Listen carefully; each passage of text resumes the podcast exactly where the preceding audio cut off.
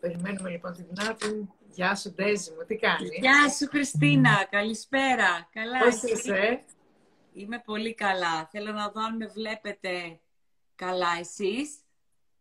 Πολύ καλά σε βλέπω, τέλεια. Άμα Ωραία. θέλεις, θες να πας λίγο πιο πίσω, τέλεια. Μισό λεπτό να ανάψω κι άλλο ένα φως. Καλύτερα. οκ. Πολύ Τι κάνεις, ωραία. Χριστίνα, πώς είσαι; Πάρα πολύ. Χαίρομαι πάρα πολύ που τα ξαναλέμε. Κι Ε, εγώ. Τα είχαμε πριν, πει- τα είχαμε πριν, νομίζω πριν κάνα δύο μήνες, που είχαμε μιλήσει για το πώς είναι να περνάς ε, στην πανδημία μέσα στο σπίτι.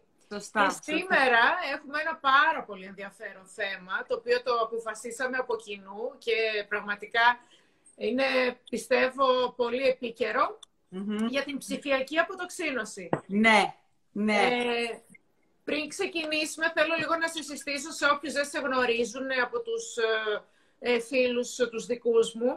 Ε, η Ντέζ είναι ψυχοθεραπεύτρια και είναι, εργάζεται ιδιωτικά και είναι και συντονίστρια εβδομαδιαίων ομαδικών ε, ομάδων ε, εκπαίδευσης γονέων και έχει δημιουργήσει τα 12 online μαθήματα για γονείς. Ε, πριν ξεκινήσουμε λοιπόν να, να μιλήσουμε για την ψηφιακή αποτοξίνωση, Θέλω λίγο να σας ενημερώσω ότι η συζήτησή μας θα χωριστεί σε τέσσερα θέματα. Καταρχήν θα μιλήσουμε για τον εθισμό, μετά θα μιλήσουμε για το τι δημιουργεί ο, ο, αυτός ο εθισμός ε, από, την, από τα ψηφιακά μέσα, τα συμπτώματα λοιπόν. Ε, μετά θα, πούμε κάποιες, θα μας δώσει κάποιες προτάσεις η Ντέζη ε, για την αποτοξίνωση και τι μπορούμε να κάνουμε για να αντικαταστήσουμε τον εθισμό. Πάλι θα μας πει κάποιες ιδέες. Άρα λοιπόν, Ντέζη μου, να ξεκινήσουμε ε, και να πούμε ότι σήμερα, καλός ή κακός, μεγάλοι και μικροί, είμαστε όλη μέρα μπροστά σε μία οθόνη. Το πρωί, εμείς οι μεγάλοι, ε, είμαστε στην οθόνη γιατί δουλεύουμε όλη μέρα. Ε, τα παιδιά είναι στην οθόνη γιατί κάνουν τηλεεργασία. Και Σωστά. μετά το απόγευμα που γυρίζουμε στο σπίτι μας, από τη δουλειά μας, όσοι πηγαίνουμε, όσοι δεν δουλεύουμε από το σπίτι, είμαστε σε ένα κινητό ή σε ένα τάμπλετ και ή, κα- ή σκρολάρουμε στα social media ή ε, τα παιδιά ίσως παίζουν κάποια video games. Γενικά, νομίζω ότι δυστυχώς αυτή είναι η ζωή του κόσμου, κυρίως τον τελευταίο χρόνο. Ε, μάλιστα να πούμε ότι ο Παγκόσμιος Οργανισμός Υγείας ε, έχει ονομάσει όλο αυτό εθισμό. Και θέλω να μας μιλήσεις εσύ που είσαι ειδικός για τον εθισμό. Να μας πεις τι είναι αυτός ο εθισμός που έχει προκαλέσει αυτή, ε, όλο αυτό με την τεχνολογία. Κοίταξε να δεις, πράγματι ε, η αλήθεια είναι ότι ειδικά στη, στην ε, διάρκεια της καραντίνας και τους τελευταίους μήνες αυτό το πρόβλημα, γιατί πλέον έχει φτάσει στο σημείο να γίνει πρόβλημα, έχει ενταθεί πάρα πολύ. Ε, και είναι πλέον πρόβλημα γιατί έχει χαθεί η ισορροπία μεταξύ ε, της ζωής μας στον ψηφιακό κόσμο και της αληθινής μας ζωής στον πραγματικό κόσμο. Ε, ο- ο- όλοι, όπως πολύ σωστά είπες, και οι μαθητές και τα μικρότερα παιδιά και οι φοιτητές και εμείς οι μεγάλοι έχουμε αυξήσει πάρα πάρα πολύ το χρόνο που περνάμε στις οθόνες μας. Ε, και βέβαια δεν μπορεί κανείς να αμφισβητήσει ότι το ίντερνετ και η τεχνολογία έχουν και πάρα πολλά πλεονεκτήματα. Με την έννοια ότι είναι πολύ πιο εύκολα προσβάσιμα, πολλές, πολλές χρήσιμες πληροφορίες, ε, μπ- μαθαίνουμε πράγματα, ε, ερχόμαστε σε επαφή ακόμα και με τους φίλους μας, τους γνώστους μας που είναι μακριά. Ναι, δεν Υπάρχουν- αγοράζουμε, συγγνώμη που διακόπτω, δεν αγοράζουμε εφημερίδα για να μην την πιάνουμε και βλέπουμε τα νέα online. Πολύ σωστά, ενημερωνόμαστε. Έχει, έχει πάρα πολλά καλά ε, αυτό, ο, η ενασχόλησή μας με το ίντερνετ. Το θέμα είναι όταν χάνει τη ισορροπία, όπως είπαμε και πριν. Και δεν ζούμε πια τον περισσότερο καιρό μας στον αληθινό κόσμο, αλλά μέσα από τα social media μπροστά στο κινητό μας ε, και, και σπαταλάμε πάρα πολλές ώρες έτσι. Τότε λοιπόν, όταν χαθεί η ισορροπία και είναι καθημερινή μου ανάγκη αυτό, το έχω ανάγκη, ξυπνάω το πρωί και το πρώτο πράγμα που κάνω είναι να πιάσω το κινητό μου, να κάτσω μπροστά από το τάμπλετ μου, μπροστά από τον υπολογιστή μου και νιώθω ότι αν δεν το κάνω αυτό, ε, έχω μια εσωτερική ταραχή και δεν είμαι καλά, τότε είναι που ξεκινάει το πρόβλημα του εθισμού. Η εξάρτηση λοιπόν, όταν είμαι εξαρτημένος από κάτι, σημαίνει πως δεν είμαι καλά χωρίς, χωρίς αυτό, χωρίς αυτό από το οποίο είμαι εξαρτημένος. Και ο εθισμός έχει κοινή βάση, δηλαδή από ό,τι και να είμαι εθισμένος, ο μηχανισμός του εθισμού είναι ο ίδιος, δουλεύει με τον ίδιο τρόπο στους ανθρώπους. Είτε είμαι εθισμένος ε, στην, ε, στα τυχερά παιχνίδια, στο, στο gambling, είτε είμαι εθισμένος στο αλκοόλ, είτε είμαι εθισμένος στις ουσίες, είτε είμαι συναισθηματικά εθισμένος στην αγάπη, έχω love addiction όπως λέμε, ε, είτε στο game, gaming, αυτό που έλεγες πριν, που ο, ο Παγκόσμιος Οργανισμός Υγείας έχει χαρακτηρίσει ε, τον εθισμό από τα παιχνίδια και από τις οθόνες σαν εθισμό, ε, είτε στα social media, ό,τι δεν μπορώ χωρίς και είμαι εξαρτημένος και πρέπει να το κάνω κάθε μέρα και μάλιστα με έναν τρόπο που δεν έχει καθόλου συνείδηση μέσα, είναι εντελώς.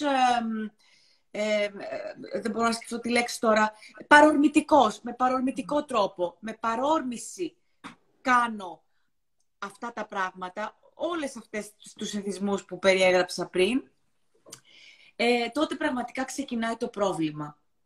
Γιατί όποιος και να είναι ο εθισμός μου, χάρονται ισορροπίες στη ζωή μου. Και ο εθισμός προηγείται. Προηγείται ο εθισμός και είναι πιο σημαντικό για μας πριν και μετά είναι οτιδήποτε άλλο. Άρα λοιπόν να συνοψίσουμε και να πούμε ότι ο Παγκόσμιος Οργανισμός Υγείας τον ψηφιακό εθισμό τον έχει κατατάξει στην ίδια κατηγορία με τον εθισμό, με το αλκοόλ, τα ναρκωτικά, τα τυχερά παιχνίδια, ε, το τζόγο που λέμε, ε, το shopping, που πολλές ε, κυρίες κυρίως, γυναίκες με την πιστοτική κάρτα, με τα χρήματα, με το shopping και αυτό είναι εθισμός. Άρα λοιπόν είναι το έχει κάνει στην ίδια κατηγορία, έτσι, που είναι πολύ σοβαρό. Πάρα πολύ σοβαρό. Είναι πολύ σοβαρό. Όλα αυτά είναι, ε, είναι διαταραχές του εθισμού. Όλα, όλα, ε, είναι, είναι διαταραχές του εθισμού. Όλα αυτά που περιέγραψες. Βεβαίως υπάρχουν κατηγορίες, έτσι. Και το, και το gaming είναι μία κατηγορία, αλλά είναι εθισμός. Παραμένει αυτό. Ναι. Ε, μπορεί να μην κινδυνεύει η ζωή σου όπως ναι. ενδεχομένως κινδυνεύει με τα ναρκωτικά. από την εξάρτησή σου από, από τα ναρκωτικά, από ναι. ουσίες. Ε, παρόλα αυτά, η ζωή σου έχει, ε, και η υγεία σου έχει μία φθήνουσα πορεία.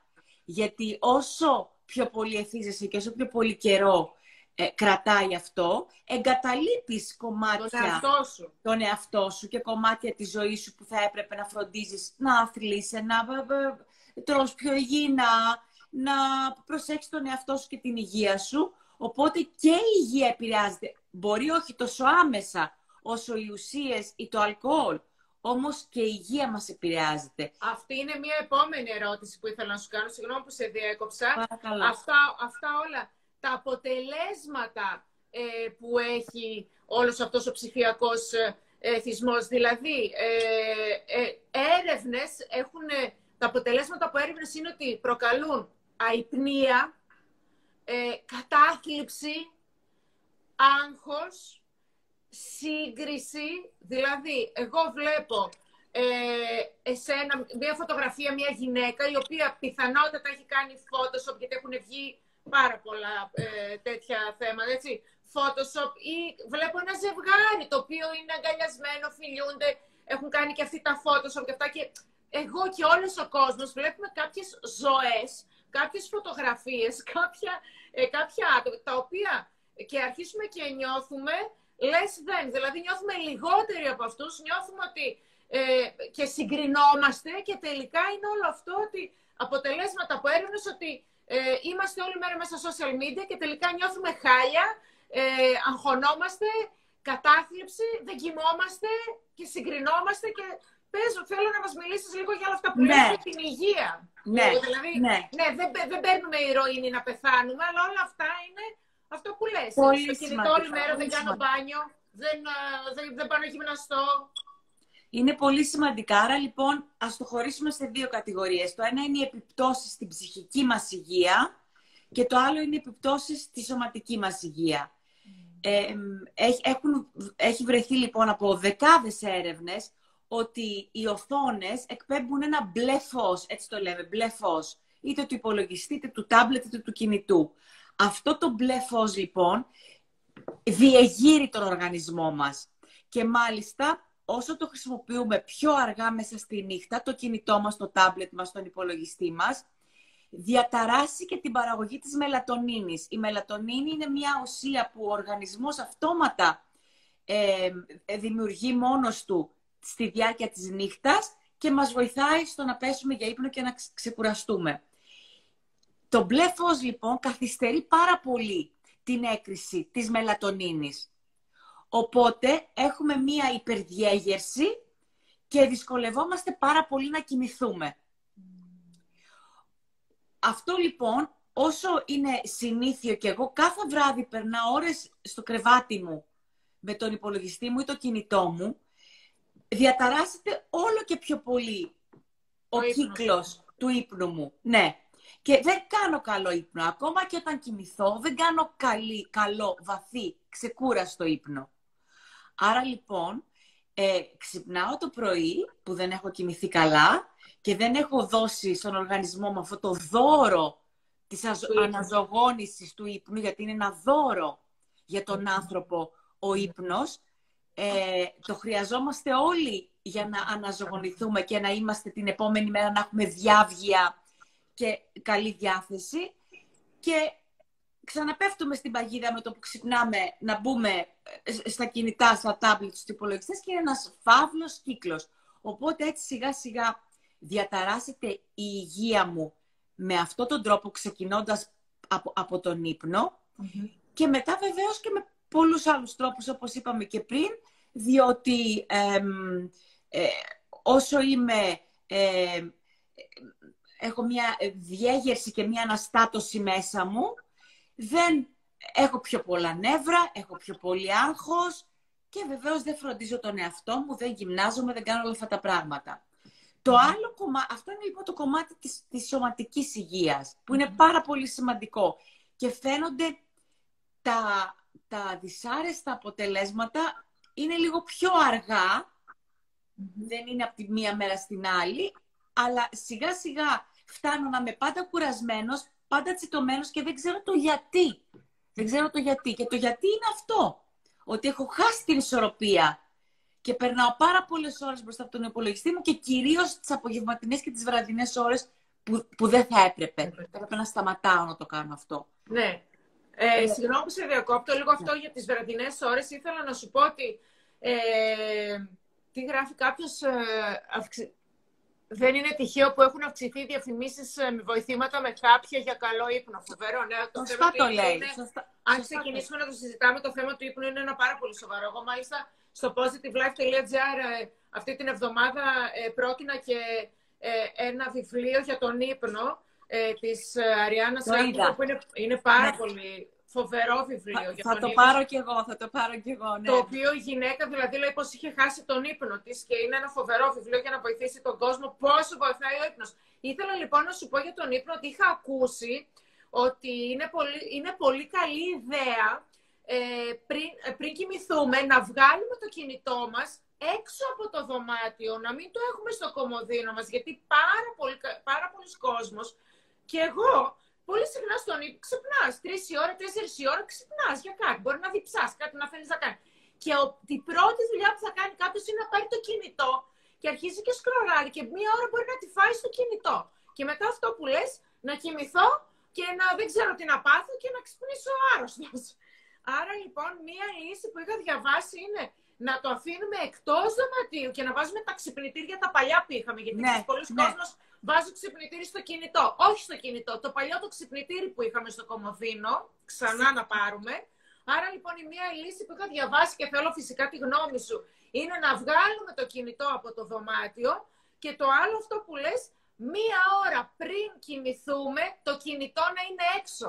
Α, Δηλαδή βιβλίο, όχι κινητό. Άρα, μία ώρα πριν κοιμηθούμε και όχι στο κομμωδίνο. Θέλω να μας μιλήσεις λίγο γι' αυτό, για το μπλε φως που λες και για τη μεγάλη σημασία που παίζει το κινητό σε σχέση με τον ύπνο. Δηλαδή, αν αυτά είναι σωστά που έχω ακούσει και κάποιες ίσως επιπλέον προτάσεις που έχεις να κάνεις. Ναι, όλα αυτά που είπες είναι πάρα πολύ σωστά. Συμφωνώ απόλυτα με όλα αυτά. Ε, το μπλε φως εξηγήσαμε πώς ε, μπλοκάρει την παραγωγή της μελατονίνης, οπότε καθυστερεί πάρα πολύ ε, να μπει ο οργανισμός μας στη διαδικασία του ύπνου. Ε, και όλη αυτή η διαταραχή που δημιουργείται γιατί δεν ξεκουράζομαι πραγματικά, δεν μπαίνω βαθιά στο βαθύ κύκλο του ύπνου όπως θα έπρεπε. Ε, μία λύση λοιπόν πάρα πολύ καλή είναι αυτή που είπες, να αφήνω μία ώρα πριν τον ύπνο μου εντελώς το κινητό και να το βγάζω έξω από το δωμάτιό μου. Να βάζω το κλασικό ξυπνητήρι και να ξυπνάω με αυτό. Αυτό έχει, έχω διπλό όφελος, διότι έχοντας το κλασικό ξυπνητήρι δίπλα μου, δεν είναι το πρώτο πράγμα που θα κουμπίσω και μόλις ξυπνήσω το πρωί.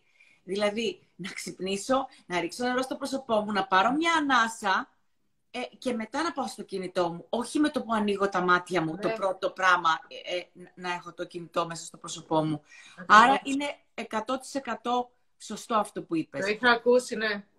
Τώρα, ας πάμε και στο άλλο κομμάτι που έθιξες πριν και πολύ σωστά, ένα έδειξε ένα πολύ ουσιαστικό κομμάτι της σύγκρισης. Για πες μου λίγο, ναι. Ε, Συγγνώμη που σε διακόπτω, μια κυρία γράφει ότι πρέπει να κλείνουμε και το Wi-Fi γιατί έχει απίστευτη ακτινοβολία. Κοίταξε το Wi-Fi δεν είναι μόνιμο σε ένα σπίτι. Το Wi-Fi του κινητού εννοεί, δεν ξέρω. Ό, όχι, νομίζω ότι εννοεί το Wi-Fi του σπιτιού. Του σπιτιού. Ε, κοίταξε να δεις. Εδώ πέρα τώρα οι γνώμες δίστανται. Εξαρτάται από το, το πόσο δυνατή είναι η εκτινοβολία, πόσο κοντά μας είναι, αν είναι μέσα στο, μέσα στο υπνοδωμάτιο όμως το Wi-Fi. Εντάξει, καλό είναι να το κλείνουμε. Αλλά δεν θα ήθελα να μπω σε τόσο πολύ τεχνικά λεπτομέρεια. λεπτομέρεια, γιατί αυτά είναι πιο πολύ τεχνολογικά ναι. θέματα και υπάρχουν διάφορες απόψεις. Και εγώ έχω διαβάσει διάφορα πράγματα εντάξει, κλείνω, κλείνω το Wi-Fi που έχω κοντά στο υπνοδωμάτιό μου. Στο υπόλοιπο σπίτι το αφήνω, δεν το, δεν το κλείνω ναι. εγώ προσωπικά. Ε, Για πες τώρα, λοιπόν. Το θέμα είναι λοιπόν το κομμάτι της ψυχολογικής εξάρτησης που μας δημιουργείται ε, ε, από τις πολλές ώρες που περνάμε με τα social media ε, και βασίζεται πάρα πολύ στη σύγκριση που αναπόφευκτα και υποσυνείδητα μπαίνουμε όλοι. Δηλαδή, δεν κοιτάς τα, τα, τα, social media, το Instagram ή το Facebook και λες εγώ τώρα θα καθίσω να συγκριθώ με τον ναι. τάδε ή με τον τάδε. Δεν το κάνεις συνειδητά. Αναπόφευκτα όμως, όταν βλέπεις μια τέλεια εικόνα που όπως πολύ σωστά είπες εσύ, ο άλλος έχει στηθεί, έχει κάνει Photoshop, έχει κάνει σωστούς φωτισμούς, έχει κάνει όλο αυτό για να βγάλει αυτή τη φωτογραφία, ε, ή ε, εκείνη την ώρα που είναι στο σπίτι του, έχει φροντίσει όλο στο σπίτι γύρω για να βγάλει τη φωτογραφία, να είναι τέλεια και άψογα και έχει ανάψει και το κεράκι. Και εγώ το έχω κάνει αυτό. Δηλαδή όλοι μπορούμε να το κάνουμε, αλλά δεν είναι έτσι η ζωή των ανθρώπων ε, ε, συνολικά. Και δεν είναι μόνο αυτό το πρόβλημα. Το βασικό πρόβλημα είναι ότι συγκρίνω εγώ, όλο μου το είναι εκείνη την ώρα, τι κάνω υποσυνείδητα, με αυτό το έξω που βλέπω, την εικόνα που βλέπω του άλλου εκείνη τη στιγμή. Είναι άνηση αυτή η σύγκριση δηλαδή που κάνω. Δεν είναι καν μια ίδια σύγκριση.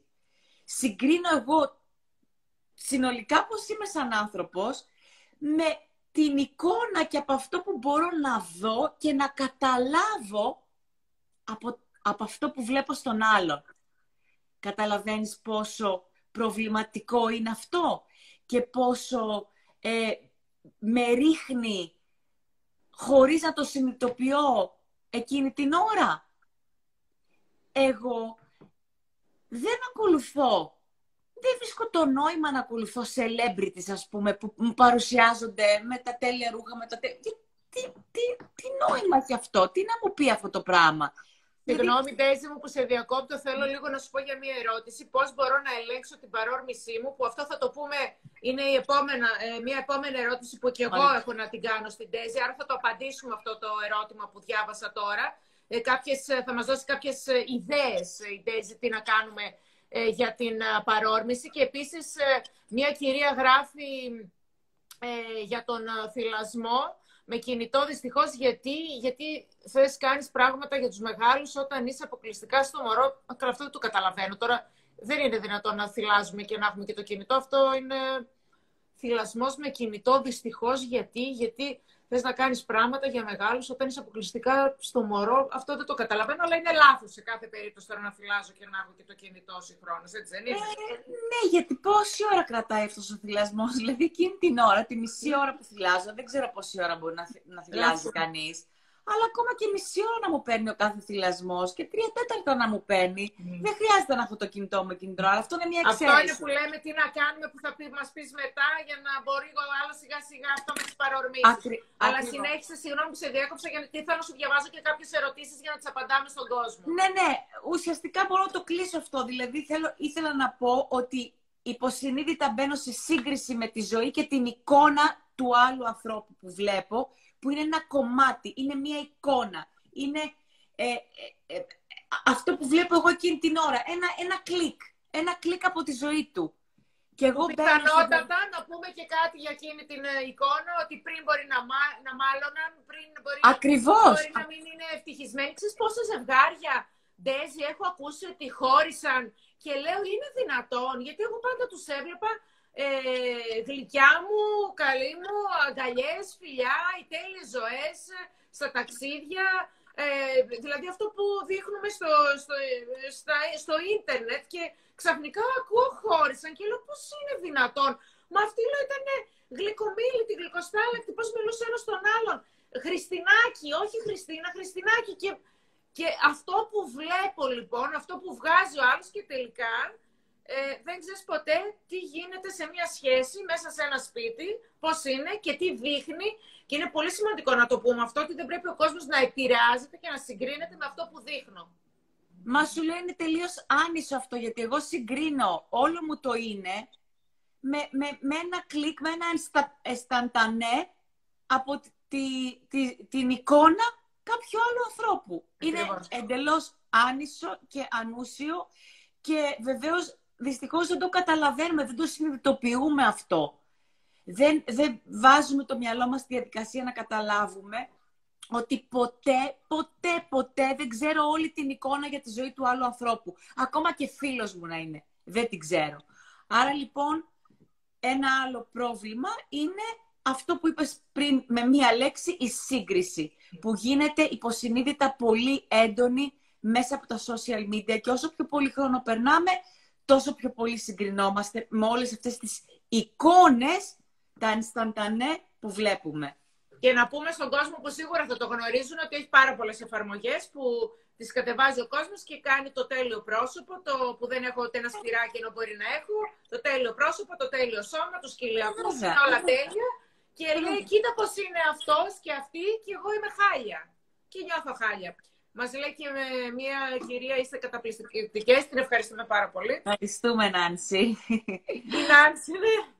Ε, και ε, να πούμε λίγο αυτό που μας ρώτησε μια προηγούμενη ε, κυρία για την, ε, κάποιους τρόπους θέλω να μας πεις για την ψηφιακή αποτοξίνωση. Εγώ αυτό που γνωρίζω είναι ότι δεν μπορείς να το κάνεις ε, μπαμ και κάτω. Δηλαδή, ε, όταν ε, κάποιος ε, είναι εθισμένος σε αυτό το πράγμα, θεωρώ, δεν νομίζω ότι μπορείς να του πάρεις το κινητό ή το PlayStation ή το computer, όλα αυτά που λέμε, να του το πάρεις και να, και να μην έχει για μία μέρα. Νομίζω, δεν ξέρω αν γίνεται κιόλας έτσι. Κοίταξε να δεις, θα σου πω. Γενικά στους εθισμούς αυτό ε, συνιστούν ειδικοί στους υπόλοιπους εθισμούς.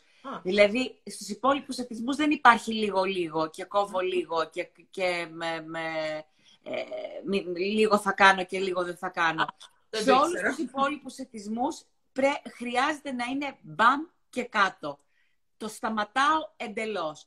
Εδώ τώρα όμως, που είναι ένα άλλο είδους εθισμός και που υπάρχει μια χρησιμότητα και που δεν μπορείς να αποκόψεις έναν άνθρωπο από την επικοινωνία, γιατί χρειάζεται το κινητό του το θέλει και για να επικοινωνήσει με το τηλέφωνο, να δει τα μηνύματά του, να διαβάσει τα mail του. Δεν μπορείς να το κατατάξεις ακριβώς στις άλλες, στους άλλους εθισμούς, στις άλλες... Ναι, τα ναρκωτικά και το αλκοόλ που σου λένε κόψει τα μαχαίρι. Σωστό. Που το κόβεις μαχαίρι. Εκεί λοιπόν, σε αυτή την περίπτωση, χρειάζεται ο άνθρωπος καταρχάς, όπως μας ρώτησε η κυρία πριν, που το, που το κατάλαβε για να ναι. μας κάνει αυτή την ερώτηση, ότι δρά παρορμητικά. Ότι παρορμητικά είναι συνέχεια πάνω από το κινητό της. Χρειάζεται να το αποδεχτώ ότι αυτό μου συμβαίνει, να το παρατηρήσω, να το, να το νιώσω, να, να καταλάβω ότι είναι ένα πρόβλημα αυτό για τη ζωή μου. Γιατί αν δεν το καταλάβω, δεν θα μπορέσω να κάνω τίποτα. Το πρώτο βήμα λοιπόν είναι να αποδεχτώ ότι η ζωή μου δεν έχει χάσει την ισορροπία της. Ο ψηφιακός κόσμος και ο αληθινός κόσμος κερδίζει ο ψηφιακός κόσμος. Πρέπει να το αποδεχτώ λοιπόν και να πω πολύ συνειδητά ότι χρειάζεται να κάνω κάτι γι' αυτό. Να θέλω να βελτιωθώ. Αφού πρώτα δεχτώ ότι έχω πρόβλημα, έτσι. Ε, το επόμενο βήμα είναι να αποφασίσω τη δράση μου και να δω τι είναι καλύτερο για μένα. Χρειάζεται λοιπόν να ξεκινήσω με κάποια που συνειδητά θα κάνω. Μπορώ να βάζω και ξυπνητήρι στο κινητό μου που, να μου λέει, που να μου λέει ότι θα βάλω κάποιες ώρες μες στην ημέρα και να χτυπάει και εγώ να πρέπει να κλείσω το κινητό και να το αφήσω τελείως, ξεκινώντας από 15 λεπτά ίσως μες στην ημερα Με στόχο να τα αυξήσω αυτά, δηλαδή να τα κάνω μισά ώρα, να τα κάνω μία ώρα, που δεν θα έχω καθόλου επαφή με το κινητό και με το τάμπλετ και με, το, και με τον υπολογιστή για να κάνω να χαζεύω, όχι για να γράψω ένα κείμενο για τη δουλειά μου, έτσι. Για να ε, χαζεύω στα social media και να βλέπω βιντεάκια στο YouTube και να κάνω όλα αυτά τα ε, άχρηστα πράγματα που χάνω μέσα στο ίντερνετ. Χρειάζεται λοιπόν να κάνω συνειδητά διαλύματα και να αυξάνω το χρόνο. Και επίσης, να ξεκινήσω δηλαδή στην αρχή λίγο και σιγά σιγά να τον αυξάνω. Σωστά; Να τον αυξάνω. Εκεί λοιπόν, ξεκινώντας, αν, αν το κάνει κανείς και ξεκινήσει και πει τώρα θα αφήσω το κινητό μου για ένα τέταρτο, για 20 λεπτά, για μισή θα συνειδητοποιήσει πόσο του κοστίζει αυτό. Ότι το πειράζει. μπορούσε να έχει κάνει εκείνη τη ώρα. Ναι. Και, να μαγειρέψω. Ναι, όχι, όχι πόσο του κοστίζει ενώ ψυχικά ότι δεν νιώθει καλά, ότι νιώθει... Όχι, άφησα το κινητό τώρα. Ε, θα έχει το μυαλό του στο κινητό. Ε, στο, στον υπολογιστή. Δηλαδή, θα έχει το μυαλό του στο να ξαναγυρίσει πίσω σε αυτό. Αν δοκιμάσει κανείς λοιπόν να απέχει, το πιθανότερο είναι ότι για... θα συνειδητοποιήσει πραγματικά μέσα του την εξάρτησή του. Γιατί θα δει ότι του λείπει, ότι το θέλει, ότι περιμένει πώς και πώς να ξαναγυρίσει πίσω στο κινητό. Συγγνώμη που σε διακόπτω, λέει μια κυρία, ε, κάποιο, ε, μας ρωτάει κάποιος εδώ πέρα, ο τελικός στόχος της ψηφιακής αποτοξίνωσης, ποιος θα λέγαμε ότι είναι, θα το πούμε αυτό στο τέλος, που θα μας πει ε, η Ντέζη ε, κάποια πράγματα για να αντικαταστήσουμε το, αυτόν τον εθισμό. Θα μας πει κάποιες ε, ε ιδέες ε, άρα λοιπόν, ποιος είναι ο τελικός στόχος, αντί για αυτό, τι να κάνουμε; Και ναι, μια άλλη εγώ... κυρία λέει, τι να κάνουμε που τα παιδιά μας είναι 7 ώρες σήμερα ε, μπροστά στην οθόνη. Α μείνουν εκεί και μετά να κάνουν κάτι άλλο, νομίζω. Αυτή πρέπει να είναι η απάντηση και να μην είναι λοιπόν, μετά που τελειώνει λοιπόν. το 7 ώρο, να αρχίσουμε πάλι έτσι, δεν είναι; Θα, θα σου πω, θα σου πω για τα παιδιά. Mm. Ε, καταρχήν, θα πούμε άλλα πράγματα που μπορώ να κάνω όταν κάνω τα ψηφιακά μου διαλύματα, θα, θα τα πούμε όλα αυτά που πες ναι. πριν, αλλά ο τελικός στόχος είναι να αποκτήσει αρμονία η ζωή μου και ισορροπία και να έχω πιο πολύ πιο πολλές ώρες μες στην ημέρα στον πραγματικό κόσμο και οι λιγότερες στον ψηφιακό. Αυτός είναι ο τελικός στόχος. Και έτσι, τελειώνω... έτσι ξεκίνησες τη συζήτηση. Σωστό. Από την ναι, αρχή το ναι. αυτό για την Α, ισορροπία. Ακριβώς. Θα πούμε λοιπόν μετά τι θα κερδίσω ποιο θα είναι το κέρδος μου. Ναι. Αλλά να πω στη μητέρα, γιατί ξέρω ότι πάρα πολλές μητέρες και πάρα πολλούς ναι. γονείς ναι. τους απασχολεί αυτό ναι. με τα παιδιά που είναι ατελείωτες οι ώρες μπροστά από τα τάμπλετ και τα κινητά. Το μόνο που μπορεί να κάνει ένας γονιός είναι μέσα από καλή σχέση από ηρεμία να κάνει μία συζήτηση με το παιδί του και να συμφωνήσουν, να καταλήξουν από κοινού πόσες ώρες θεωρούν λογικό, αλλά πρέπει να είναι με τη συνένεση του παιδιού. Να περνάει ένα παιδί μπροστά από τον υπολογιστή, το tablet, το, το, το κινητό, το PlayStation, δεν, δεν ξέρω εγώ τι, όλα αυτά τα πράγματα. Αν ο γονιός επιβάλλει στο παιδί και του πει θα σου πάρω το κινητό, θα σου παίρνω το PlayStation, θα σου παίρνω το tablet, τα παιδιά είναι τόσο έξυπνα και τόσο χειριστικά. Δεν μπορεί να το επιβάλλεις. δεν μπορείς να το επιβάλλεις. Ή αν μπορείς να το επιβάλλεις, θα το κάνεις για λίγο Θα έχει πολύ μικρή ε, ε, διάρκεια η, η επιβολή αυτή, ναι. που θα είναι μονομερής, θα έχει αποφασίσει ο γονιός. Μόνο μέσα από μία συνεργατική συζήτηση που ο γονιός θα ακούσει πραγματικά το παιδί του και τις ανάγκες του θα το ρωτήσει γιατί, γιατί του είναι τόσο... Τι, το συνδέει, τι του δίνει τόση ικανοποίηση το, η ώρα που περνάει. Συζήτηση. Σε μια ήρεμη συζήτηση, λοιπόν, να καταλάβει το παιδί του. Ο στόχος θα είναι ο γονιός να καταλάβει το παιδί και μετά να αποφασίσουν από κοινού ποιο πρόγραμμα είναι σωστό, χωρίς επιβολή. Έτσι. Να πω, να πω λίγο για κάτι άλλο. Μας ε, έχουν γράψει εδώ πέρα ε, μισό λεπτό λίγο να το βρω. Α, λοιπόν, λέει η αγωνία για τους followers. Λοιπόν, εγώ αυτό που ε, δεν είμαι ειδική, αλλά εγώ αυτό που θέλω να πω για τους followers, followers να έχει αγωνία κάποιος ο οποίος το κάνει για δουλειά και να λέει να πάρω followers για τη δουλειά μου και να... Δηλαδή, εγώ τώρα θα μου πεις τώρα μιλάς Χριστίνα εσύ που δουλεύεις, αλλά να έχω, να έχω αγωνία να έχω followers στον προσωπικό μου το λογαριασμό ε, θα, δεν ξέρω, εμένα δεν με ενδιαφέρει, αλλά βλέπεις ότι ο κόσμος έχει αγωνία να έχει followers. Και είναι κολλημένοι στο κινητό για να πάρουν followers. Φοβερό. Πες μας κάτι γι' αυτό. Ε, η αλήθεια είναι ότι δεν το είχα σκεφτεί αυτό. Δεν ήμουν ε, προετοιμασμένη. Ε, followers θα πάρω στη δουλειά μου. Τι με νοιάζει στο προσωπικό μου να έχω followers. Τους φίλους μου θέλω. Αλλά ο κόσμος έχει αγωνία να πάρει followers. Κοίταξε να δεις. Ωραία. Και πες ότι έχω αγωνία να πάρω followers. Και είναι αυτό η, η, ανάγκη να είμαι αποδεκτός και να, να έχω κόσμο να με αναρέσει. Ναι, ναι, δηλαδή τι, κερδίζω με την αγωνία; Τι κερδίζω, δηλαδή κερδίζω κάτι, κερδίζω πιο πολλούς followers όσο πιο πολλή ώρα είμαι μπροστά από το κινητό μου. Και στο κινητό με τους followers. Δηλαδή είναι ένας φαύλος κύκλος και μία... Ε, μια, ένα περιττό άγχος και μια περιττή αγωνία που δεν έχει να προσφέρει τίποτα. Εγώ είχαμε κάνει μια συζήτηση εσύ και εγώ πριν από δύο-τρεις μέρες και σου είχα πει ότι δεν πιστεύω, είναι η προσωπική μου άποψη αυτή, στη συχνή παρουσία στα social media. Ε, πιστεύω πολύ περισσότερο στην ποιότητα αυτού που προσφέρεις. Δηλαδή, ε, εγώ δεν μπορώ να παρέχω content πέντε φορές την ημέρα, γιατί δεν έχω τι να σου πω πέντε φορές την ημέρα. Δεν, δεν θα έχει ποιότητα αυτό. Mm. Προτιμώ να ανεβάζω δύο-τρεις φορές την εβδομάδα, όποτε έχω έμπνευση και όποτε έχω κάτι να πω, παρά να βομβαρδίζω με άχρηστα πράγματα. Άρα λοιπόν, αν κάποιος ενδιαφέρεται για τους followers και όχι έχει αγωνία, γιατί η αγωνία είναι, είναι κάτι άλλο, είναι, είναι και αυτό ένα είδους ε, ε, ψυχολογικής... Ε, πρέπει να ψάξει το ψυχολογικό υπόβαθρο να δει κανείς γιατί έχει αγωνία για τους followers. Αν θέλω λοιπόν να αναπτύξω τη δουλειά μου και να αποκτήσω followers, ε, χρειάζεται να επικεντρωθώ στο να... Σε, σε σωστό content, όπως Στο σωστό content. Σωστό ε, περιεχόμενο. Ακριβώς, το σωστό περιεχόμενο. Και να πούμε και ένα παράδειγμα. Να πω ε, έτσι πως το λες και για μένα, έτσι. Εγώ τώρα στην ε, πανδημία, ε, εγώ η δουλειά μου είναι διοργανώνω εκδηλώσεις. Στην πανδημία έχω ένα ολόκληρο χρόνο και δύο μήνες που έχω κλείσει που δεν φυσικά δεν έχω διοργανώσει καμία εκδήλωση.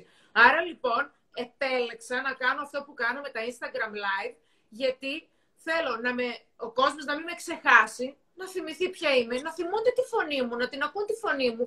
Και επέλεξα, σε σχέση με το positivelife.gr, το site μας, να έχω μία σειρά συνεργάτες, τους οποίους τους έχω επιλέξει, και να κάνω μία σειρά από live, τα οποία θα έχουν ε, σοβαρά θέματα και πιστεύω θα ενδιαφερουν ετσι άρα λοιπόν αυτό που λες για το content, να δίνουμε, να δίνουμε ένα ωραίο content και από εκεί και πέρα θα έρθουν και οι followers, γιατί όταν δίνεις κάτι το οποίο αρέσει στον άλλον και, του, ε, και τον βοηθάει, θα σε ακολουθήσει. Και Ακριβώς. πολύ σωστά είπες, αγωνία τώρα για followers μόνο αν είναι για δουλειά. Και έδωσες τη λύση να έχεις πολύ ωραία σοβαρά θέματα και θα έχουν οι followers. Ακριβώς, ακριβώς. Πολύ ωραία. Ε, μας ρωτάνε επίσης ε, πότε χρειάζεται να απευθυνθούμε σε ειδικό για το, ε, για το παιδί μας για αυτό το θέμα. Είναι μια ερώτηση που λένε για τα, για τα παιδιά τους. Να απευθυνθούν σε ειδικό. Όταν δω, όταν ο γονιός δει ότι δεν μπορεί να διαχειριστεί μια κατάσταση με το παιδί του, mm χρειάζεται όποια και να είναι αυτή. Και βεβαίως το ίδιο ισχύει και για το, για το ίντερνετ και για όλο αυτό που συζητάμε, τον εθισμό. Όταν δει λοιπόν ο γονιός ότι δεν μπορεί να διαχειριστεί μια κατάσταση με το παιδί του, χρειάζεται να ζητάει βοήθεια από ειδικό. Ναι. Ε, είναι, σαν, είναι σαν να με πονάει το κεφάλι μου για πολύ καιρό και να μην παίρνω Να παίρνω Ντεπόν, Παναντόλ, ασπιρίνες, να μην μου περνάει. Αν μόνος μου δεν μπορώ να, το, να, να, να βρω λύση στο πρόβλημά μου και έχω δοκιμάσει διάφορους τρόπους και δεν το λύνω, χρειάζεται πάντα να απευθύνομαι σε ειδικό. Δεν είναι ντροπή να ζητάω βοήθεια από ειδικό. Ίσα ίσα. Οι γονείς δυστυχώς που έχουν διάφορα θέματα καθώς μεγαλώνουν τα παιδιά τους, ε, δεν ξέρω για ποιο λόγο. Πρέπει να φτάσει στο προχώρητο κάτι, να γίνει πάρα πάρα πολύ έντονο, να διαρριχθούν οι σχέσεις γονιού-παιδιού για να ζητήσουν βοήθεια. Δεν χρειάζεται να φτάνουμε εκεί. Όταν βλέπω ότι δεν μπορώ να διαχειριστώ κάποιο πρόβλημα, είναι καλό να ζητάω βοήθεια από τον ειδικό. Εγώ είπα μια γενική γραμμή πώς είναι καλύτερα να το διαχειρίζονται οι γονείς, αλλά από εκεί και πέρα... Αν δεν μπορούν να μιλήσουν έτσι ήρεμα όπως είπες και δεν υπάρχει συνεννόηση αναγκαστικά είναι πολύ καλή ιδέα, έτσι. Ακριβώς, ακριβώς. ακριβώς. Ε, ακόμη μια ερώτηση, λέει, γράφει κάποιος, είναι η λύση η διαγραφή του Instagram που έχει τεράστια επιρροή. Πες μας γι' αυτό. Κοίταξε να δεις. Ε, αν βρίσκεις ότι δεν μπορείς με τίποτα να κοντρολάρεις τις ώρες που περνάς και ε, αυτό αποτελεί μια λύση για σένα, διαγράψέ το. Το θέμα είναι να μπορούμε να έχουμε μια ισορροπία με, με, με αυτά τα, τα μέσα. Αυτό, αυτό είναι το ιδανικό. Να μπορώ να έχω μια ισορροπημένη σχέση. Αν βεβαίως βλέπω ότι δεν τα καταφέρνω και προσπαθώ συνειδητά να κάνω διαλύματα και πάλι δεν τα καταφέρνω, και για μένα είναι λύση να το διαγράψω, ας το διαγράψω βέβαια. Είναι πολύ πιο σημαντική η πραγματική μου ζωή παρά το Instagram. Έτσι.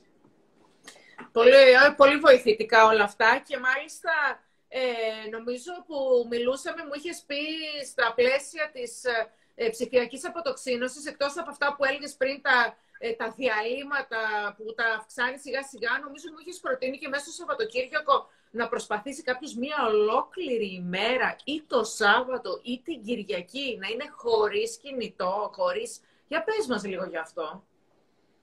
Κοίταξε να δεις. να γίνει, δεν ξέρω. Για πες μας, μίλησέ μας λίγο γι' αυτό. Ξέρω, ξέρω, ότι, ξέρω ότι είναι δύσκολο. Ακόμα και για μένα είναι δύσκολο ε, να το εφαρμόσω αυτό. Είναι δηλαδή... Ε, είναι κάτι που, που μας δυσκολεύει, γιατί νιώθουμε ότι χρειαζόμαστε αυτή την επικοινωνία. Όμως, εγώ έχω δει ότι έστω και μισή μέρα να καταφέρω το Σάββατο ή την Κυριακή να μην μπω καθόλου στα social media και να έχω το κινητό μου μόνο σαν χρήση για να σηκώσω το τηλέφωνο άμα με πάρει κάποιος και θέλω να επικοινωνήσω, με ξεκουράζει. Ε, Εγώ προσωπικά μπορώ να κάνω δουλειές. Δηλαδή, θέλω να, για παράδειγμα, τώρα με το positivelife.gr ε, την Κυριακή κάποιε μέρε θέλω να διαβάσω κάποια άρθρα. Δεν είναι δυνατόν να είμαι με το κινητό, δεν θα διαβάσω ποτέ τίποτα. Ακριβώς. Το βάζω από την ανάποδη και στο αθόρυβο. Δεν έχω ποτέ τις ειδοποιήσεις. Αυτό το έχω κλείσει ναι, ναι, ναι, ούτε και εγώ ποτέ, ποτέ. Ναι, ναι. Το πάπα μπούπα όλη μέρα. Πολύ σημαντικό και αυτό νομίζω να το πούμε. Και μπορώ και διαβάζω και συγκεντρώνομαι και βγάζω δουλειά έτσι. Έτσι είναι. Ή όταν τρώει όταν τρώει η οικογένεια, μαζεύονται η οικογένεια να φάνε και φέρνει ο καθένας το κινητό του πάνω στο τραπέζι. Αυτό το πράγμα. Αυτό. Θα, θα έπρεπε να είναι ένας κανόνας μέσα στις οικογένειες ότι όταν τρώμε, που είναι, που είναι μια ε, πολύ καλή ευκαιρία να πούμε τα νέα μας, να πούμε δύο κουβέντες, να κοιταχτούμε στα μάτια, να, να, να συνδεθούμε λίγο με την οικογένειά μας, τους φίλους μας. Και είναι ευκαιρία στον κορονοϊό αυτό, να βρίσκεται η οικογένεια μαζί και να τρώει. Ακριβώς. Το τραπέζι, εγώ θα πρότεινα σαν κανόνα στις οικογένειες, να δεν φέρνουμε, δεν φέρνουμε καθόλου κινητό. Δεν υπάρχει κινητό στο τραπέζι. Δεν θα γίνει τίποτα αν για μισή ώρα δεν κοιτάξουμε το κινητό μας. Ε, και το άλλο για να επανέλθω αυτό που είπες, το Σάββατο την Κυριακή είναι οι μέρες που ο άνθρωπος χρειάζεται ξεκούραση, χρειάζεται να κάνει άλλα πράγματα. Αν λοιπόν συνειδητά πάλι θα πω, έχει πάρει την απόφαση να απέχει από το κινητό του και τα social media, έστω και τη μισή μέρα, ναι. ε, αυτό θα του δώσει την ευκαιρία, όπως εσύ είπες να δουλέψω, αν είναι Σάββατο ή Κυριακή, θα μου δοθεί ευκαιρία να αποφασίσω να κάνω άλλα πράγματα, να γεμίσω τη μέρα μου. Όμως, είναι πολύ σημαντικό να έχω πάρει συνειδητά την απόφαση. Και να πω ότι εγώ κάθε Κυριακή από τις 10 το πρωί μέχρι να φάω το μεσημέρι, ας πούμε, ή ό,τι ώρα θέλει ο καθένας, δεν θα κοιτάζω κινητό. Αμέσως λοιπόν ξεκινάω να σκέφτομαι τι άλλα πράγματα θα κάνω. Ναι. Θα συναντηθώ με τη φίλη μου, θα βγω να περπατήσω, ναι. θα μαγειρέψω, ναι. θα κάνω γιόγκα, θα, θα κάνω άλλα πράγματα που θα με φέρουν σε επαφή με τη φύση ή με άλλους ανθρώπους πραγματικά, όχι μέσα από το κινητό, όχι κοιτώντας ε, τι κάνεις εσύ στο Instagram εκείνη την ώρα. Θα σε πάρω ένα τηλέφωνο να μιλήσουμε, θα δώσουμε ένα ραντεβού να περπατήσουμε έξω. Θα κάνουμε άλλα πράγματα. Εδώ λοιπόν να απαντήσουμε και στην ερώτηση που είχαμε πει ότι θέλουμε να μας δώσεις κάποιες ιδέες ε, που μας ρώτησαν και είπαν τι να κάνω για να αντικαταστήσω αυτό τον εθισμό. Για δώσε μας κάποιες ιδέες λοιπόν, αυτό που λες, που το ξεκίνησες να το λες πάρα πολύ ωραία. Ναι, να τσακωθούμε λέει εδώ πέρα η Τόνια. Εντάξει, αν, αυτό σε βοηθάει να εκτονωθείς, ε, βλέπω έχει κολλήσει ένα μήνυμα τώρα σε μένα που λέει να τσακωθούμε. Θα μας δώσει ευκαιρία να τσακωθούμε. Λοιπόν, ε, και γελάει, το λέει, το λέει με χιούμορ. Ε... Καλό είναι και αυτό. Ναι, να γίνει ένας καυγάς, κάτι να γίνει. Γιατί δεν είμαστε όλη την ημέρα από το, να, από το να τρώμε και να είναι ο καθένας με το πιάτο και το κινητό μπροστά και να μην μιλάει με τον άλλον, να μην τσακωθούν. Και αυτό είναι στο πρόγραμμα. Καλύτερα να τσακωθώ. Ή να μιλήσω, να, να έρθω σε αντιπαράθεση. Ε, εγώ θα, εγώ θα έλεγα ως ψυχολόγος ότι το καλύτερο είναι να, να βρούμε ευκαιρία να λύσουμε ε, πράγματα που αφήνουμε άλυτα και ε, διαφωνίες που μπορεί να έχουμε και άλλοι τα θέματα και να τα συζητήσουμε. Όμως αυτό που μπορεί να κάνει κανείς όταν αποφασίσει ότι δεν θα έχει καθόλου επαφή με τα social media, τα YouTube και όλα και το ε, ε, ανεξέλεγκτο scrolling στις, στις οθόνες, είναι να έρθει σε επαφή με άλλους ανθρώπους και με τη φύση, να αναπνεύσει, να χαλαρώσει, να αφιερώσει χρόνο στον εαυτό του, αν δεν θέλει να έρθει σε επαφή με άλλους ανθρώπους, να έρθει σε επαφή με τον εαυτό του. Ε, να καθίσει να σκεφτεί πώς είναι η ζωή του, τι θέλει να κάνει, τι χρειάζεται να βελτιώσει, ε, που έχει κάποιο πρόβλημα με έναν άνθρωπο και πώς θα μπορούσε να το διαχειριστεί όταν βγάζω το μυαλό μου από, από κάτι το οποίο ασυνείδητα κάνω και απλά χασομεράω και χάνω το χρόνο μου. Και συγκρίνομαι και, και νιώθω λιγότερο. Και, και νιώθω λίγος, πολύ σωστά. Παίρνω συνειδητά την απόφαση να ασχοληθώ με κάτι που με κάποιο τρόπο θα βελτιώσει τη ζωή μου. Είτε έρθω σε επαφή λοιπόν με φίλους και γνωστούς. Βγω μια βόλτα, κάνω ένα τηλέφωνο, μάθω τα νέα των άλλων. Είτε αφιερώσω χρόνο στον εαυτό μου να σκεφτώ, να διαλογιστώ, να διαβάσω ένα βιβλίο, να κάνω λίγο γιόγκα. Να, να δω μια ταινία. Να, και, και, η ταινία είναι distraction, είναι... Distraction. Ε, το ειδικά άμα γίνει αυτό που γίνεται τώρα σε όλο τον κορονοϊό τον τελευταίο χρόνο με το Netflix που νομίζω δεν έχει μείνει ένα έργο να μην έχει δει κάποιος. Τα έχουν δει όλα. με ναι, σειρές. είναι, είναι, είναι περισπασμός και οι ταινίες είναι περισπασμός. Δεν λέω ότι είναι κακό να βλέπουμε ταινίες. Όταν όμως περνάω ατελείωτες ώρες και τα Σαββατοκύριακά μου μπροστά βλέποντας μόνο ταινίες, και αυτό Άλλος είναι. Εθισμός. Άλλος εθισμός. Άλλος εθισμός και είναι με, μου έρχεται τώρα μια λέξη που δεν ακούγεται τόσο, τόσο ωραία, αλλά επειδή δεν μπορώ να σκεφτώ κάτι άλλο, θα την πω. Είναι μια αποχάβνωση αυτό το πράγμα. Είναι ένας περισπασμός, σε πάση περιπτώσει. Άρα λοιπόν, χρειάζεται να αποφασίσω, να πάρω την απόφαση ότι θα κάνω πράγματα που θα με φέρουν πιο κοντά στον εαυτό μου, στους άλλους ανθρώπους και στη φύση. Και όταν το πάρω απόφαση αυτό, αποσυνδέομαι από την τεχνολογία, από το ίντερνετ και συνδέομαι ουσιαστικά με τον εαυτό μου, τη φύση και τους άλλους ανθρώπους. Είναι τεράστιο το κέρδος δηλαδή. Και γι' αυτό προτείνω μέσα στο Σαββατοκύριακο να είναι περισσότερες οι ώρες, γιατί μέσα στην καθημερινότητα, όταν το κάνω για ένα τέταρτο για μισή ώρα, δεν μου δίνεται η ευκαιρία να συνδεθώ ουσιαστικά με τον εαυτό μου, τους φίλους μου και τη φύση. Χρειάζεται πιο μεγάλα διαλύματα. Οπότε μπορώ να ξεκινήσω με την καθημερινότητά μου λίγο-λίγο, σιγά-σιγά και μέσα στα Σαββατοκυριακά να αποφασίζω να παίρνω κάποιες ώρες, αρκετές ώρες που θα δεσμευτώ ότι δεν θα έχω επαφή με όλο αυτό το πράγμα μέσω του ίντερνετ. Αποσυνδέομαι για να συνδεθώ ουσιαστικά λοιπόν. Πάρα πολύ ωραία. Αυτό δηλαδή αυτός ο επίλογος και αυτή την πρόταση νομίζω ότι είναι ωραία να την κρατήσουμε και να την κρατήσουν όλοι και εμείς ε, ότι αποσυνδέομαι για να συνδεθώ ουσιαστικά με τους ανθρώπους, με τον εαυτό μου ή με τη φύση. Πάρα πολύ ωραίο. Ε... Χαίρομαι που σου αρέσει και εμένα μου μιλάει αυτό και αυτό προσπαθώ να εφαρμόζω και εγώ συνειδητά στη ζωή μου και βλέπω ότι όσο το κάνω, ε, το κέρδος μου είναι τεράστιο. Είναι τεράστιο.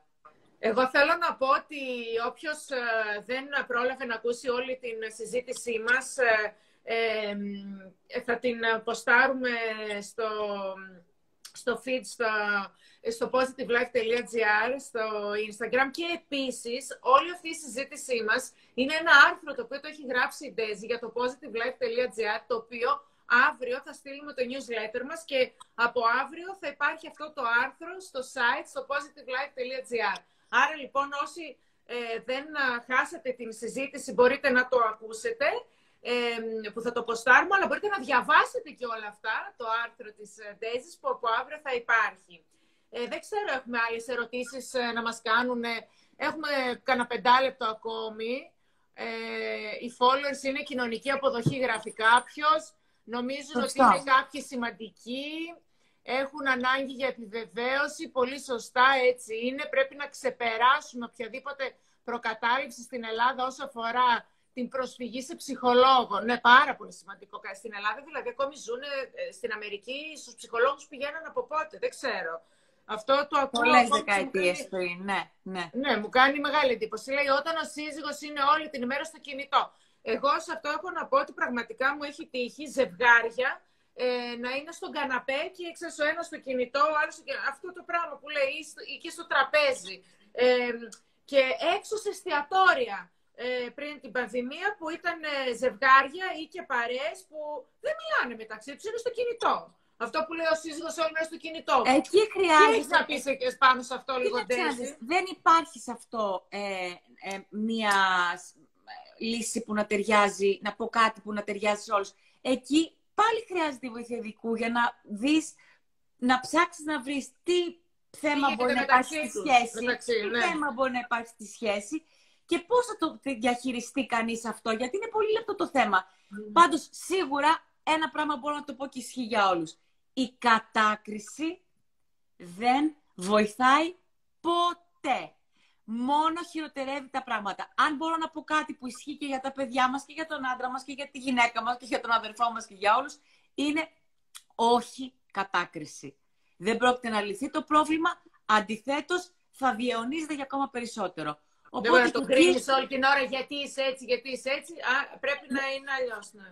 Ναι, χρειάζεται, χρειάζεται, να το συζητήσεις λοιπόν με κάποιον ειδικό, να δεις πώς θα διαχειριστείς, γιατί υπάρχει και ένα θέμα και στη σχέση που, πρέπει να το δούμε, να το δει κανείς. Επίσης, ε, λέει εδώ, θα ήταν ωραία, θα ήταν ωραία ιδέα, κυρία Ντέζη, να μας βάζετε ένα τέτοιο challenge. Αυτό τώρα μάλλον είναι για το Σαββατοκύριακο. Ε, δεν ξέρω γιατί είναι το challenge. Ε. Δεν το βλέπω εγώ αυτό. Ναι, ναι, το είναι λίγο πιο ψηλά να μας βάζετε κάποιο challenge. Τώρα αυτό μπορεί να σημαίνει που λες ε, για τα τέταρτα ή για το ναι. Σαββατοκύριακο. Okay. Δεν ξέρω τώρα σε ποιο κομμάτι. Σας, σας προκαλώ λοιπόν, σας προκαλώ να το ναι, κάνετε, να το κάνετε και να μας στείλετε το feedback. Πώς ήτανε; Εδώ πέρα λέει, ο, σύζυγ, ο σύζυγός μου όταν είναι στο σπίτι, είναι στον υπολογιστή και γίνεται τσακωμός εκ μέρους μου μέχρι δεν μιλάμε καθόλου πλέον. Ωραία. Τώρα αυτό είναι αυτό που είπες. Ε, δεν θα αλλάξει, αγαπητή μας φίλοι, δεν θα αλλάξει τίποτα. Το μόνο που κάνεις είναι να χειροτερεύεις τα πράγματα και να χαλάς τη σχέση.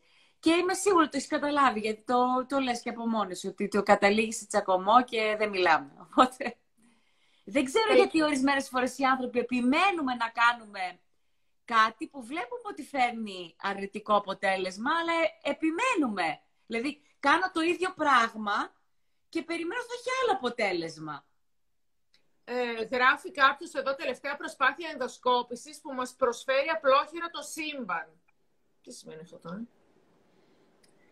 Δεν ξέρω με ποια έννοια το λέει, αλλά εν πάση περιπτώσει, ε, ε, μία ενδοσκόπηση πρότεινα κι εγώ, ε, όταν είπα να έρθω σε επαφή με τον εαυτό μου, ε, ή την επαφή με τη φύση και τους άλλους. Αλλά το ένα κομμάτι είναι ενδοσκόπηση, να έρθω σε επαφή με τον εαυτό μου. Τώρα δεν κατάλαβα πώς το συνέδεσε, αλλά ναι. οκ, okay, ναι στην δουλειά το κινητό, στην τσάντα, όχι στο γραφείο. Καλά, αυτό πολύ σημαντικό.